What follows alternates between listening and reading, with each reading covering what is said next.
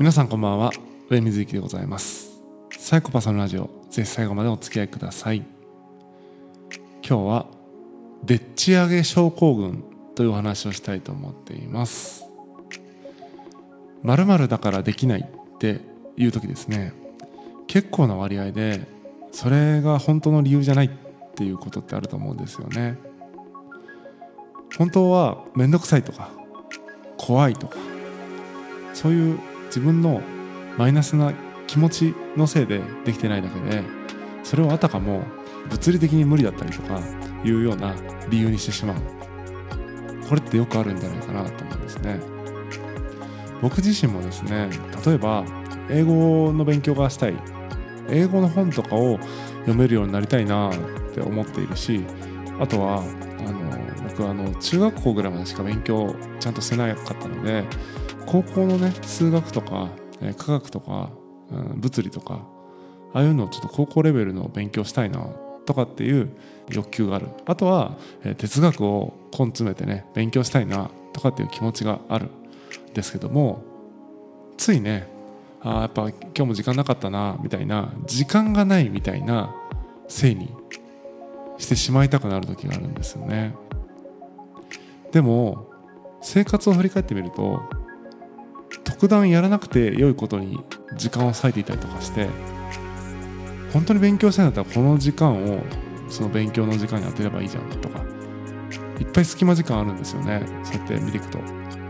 そう考えると時間がないんじゃなくて面倒くさいからとかきついからとかどっかそういうのがあってやってないんだろうな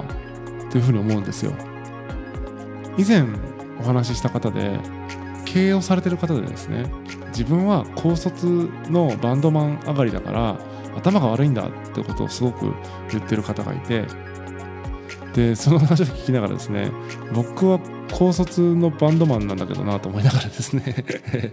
まあ高卒バンドマンだから自分は頭が悪くて理解ができないみたいなことを言うそういうねいわゆる高卒バンドマンだからそのことを理解ができないっていう風なえー、ロジックで言ってたんですけども僕は高卒バンドマンなのにそれが理解できているから別に高卒バンドマンだから頭が悪いんじゃなくてその人の頭が悪いだけだと思うんですよね。もちろんその何をもって頭が悪いかっていうのはちょっとまたちょっとぼやっとしちゃいますけど、まあ、少なくともその時にあったそのトピックを理解できるかできないかっていうその理解力の面で言ってたんですけどもまあ高卒のバンドマンだから頭が悪いわけじゃなくてその人が頭が悪いってことだと思うんですよ。だから僕もですね僕がさっき言った時間がないからに限りなく近い全然違う理由を言ってしまっていると全然違う理由にすることによってなんか許されそうな理由にすることによってやらなくていい自分を正当化するみたいなところがあるんだろうなというふうに思うわけです。理由をでっち上げているってことですよね。でもそれって本当の解決じゃないですよね。だって自分は英語の本を読めるようになりたいって思ってるのは事実だし哲学を勉強したいって思ってるのも事実だし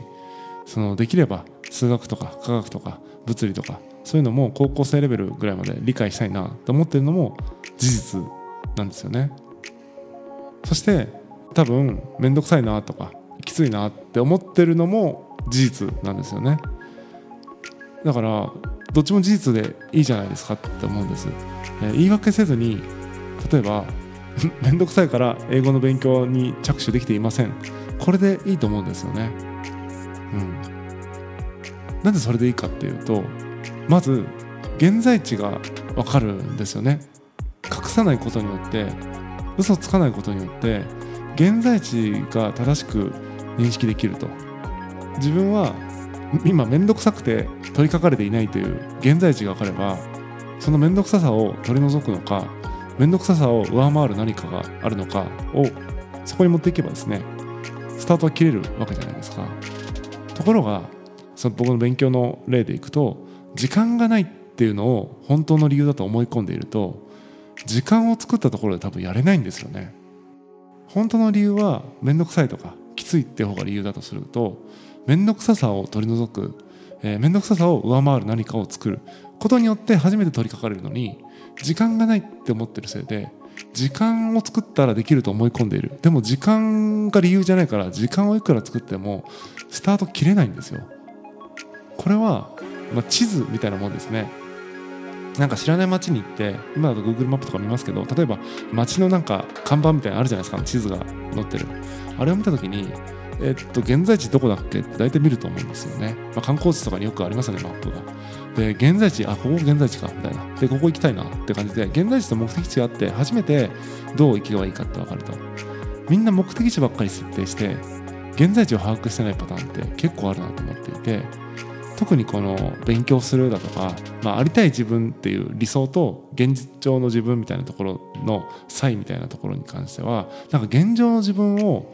よく見せようとするというかよく見せるじゃないね、うん、よく見せるなのかな。分かんない。とにかくその言い訳っぽくなってしまう。でっち上げて面倒くさいって言えばいいのに、えー、時間がないとか、えー、いうふうに設定してしまう自分がいるっていう。これがね地図でいうと現在地を違うところに点を置いてしまうがゆえに目的地にたどり着きようがないっていうことが起こってしまうんじゃないかなというふうに思うんですね。なので自分ができないことできていないこと本当はこうありたいんだけどもできていないことほどですね見栄を張らずに本当の理由をしっかり把握して自分はなぜそれができていないのかっていう自分を受け止めるってことがやっぱ大事なんだろうなと思います。ダメ人間だとかやらない人自分は最悪のクソ人間だって思ってしまっているから時間がないとかっていうふうに、えー、ダメ人間というレッテルを自分に貼らないために何か言い訳をしているのであって、うん、別にダメ人間でも何でもないと思えれば面倒くさいからやれていませんってことを素直に認められるんじゃないかなと思うので、まあ、できていない自分さえもですね、まあ、受け止めるというか受け入れるというかそういう心持ちで是非ねできない理由をでっち上げないっていうことが大事なんじゃないかなというふうにまあ人を見てても思うし自分自身にも思うところでございます。まずねそうやって面倒くさいからやれてないんだなっていうことを受け止めてですね一歩一歩できるところからやっていこうかなというふうに思っています。皆さんも理由をでっち上げないようにですねあの気をつけていけたらいいんじゃないかなというふうに思います。本日は以上です。またお会いしましょう。さようなら。